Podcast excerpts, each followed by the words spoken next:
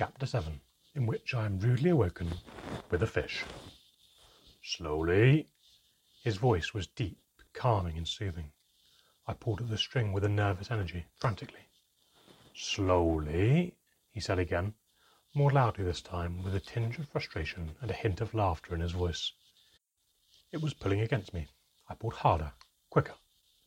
Then, suddenly, the line went slack, and without the resistance, the rod flew back, thwacking me in the face. I sank to my knees and let out a growl of frustration, rolling in the pebbles and shells. He was laughing, guttural, rasping laughter that seemed to echo the wind that ran up and down the valley. Frustrated, I slammed my hand into the stones and instantly regretted it, sharp cuts of pain darting into my palm. He laughed again. That wasn't very sensible, was it? No. I spat the word out sulkily.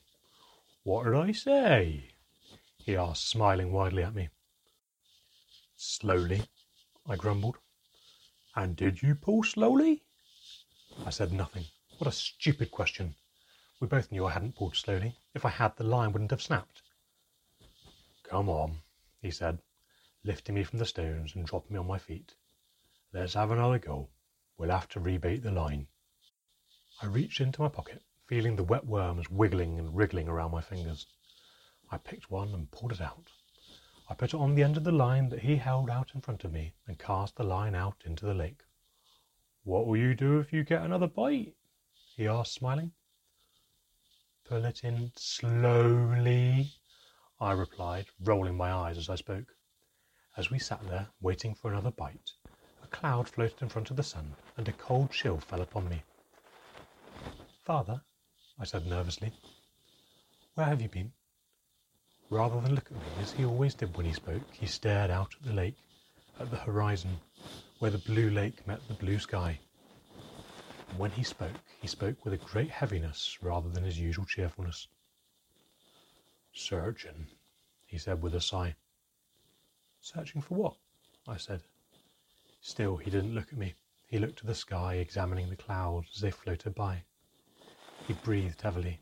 He stared at the sky, and he breathed heavily. For a moment I wondered whether he had heard me, but just as I was about to repeat my question, he croaked a reply. The future. I'm searching for the future.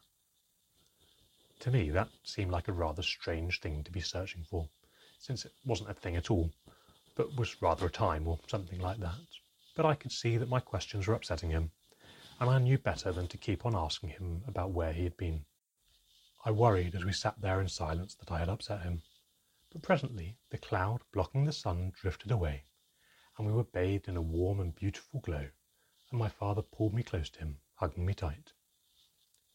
So, he said, smiling down at me, what have you been up to while I've been away? So I told him everything I'd been doing, and we chatted happily, until finally I felt another pull at my line. Remembering to pull slowly, I started to wind the line in. Easy does it, came father's gravelly voice. I pulled it in further, and feeling it pull ferociously against me, I let it pull some of the line back into the water. I wouldn't have another one escape me today. Feeling its force fade, I began once again to reel it in. It came easily now, and I started to quicken the pace. Slow, my father whispered, but it was too late. The line had gone loose again. I screamed in frustration and turned to my father, expecting him to comfort me but I was amazed to see him holding a fish. It was almost as big as his entire arm. He pulled me close and spoke in an urgent whisper. Remember. And then he slapped me around the face with the fish. He slapped me hard. It hurt. Remember, he said again, if I disappear, and he slapped me with the fish yet again. It hurt. Why was he doing this? It wasn't fair. Was he trying to be funny? If he was, it wasn't working. Remember, he said for a third time, if I disappear, find the or. He went to slap me with the fish for a third time, but I was ready now. I caught his hand. Thank goodness, Mother sobbed. I thought I'd lost you. I spluttered, coughing up water. Blinking, I saw her, a silhouette against the blue sky. Looking around, I saw we were on a sandy beach. We're out, I yelped. We've done it. We've escaped the mine. Yes, my darling, she spoke softly. We've done it.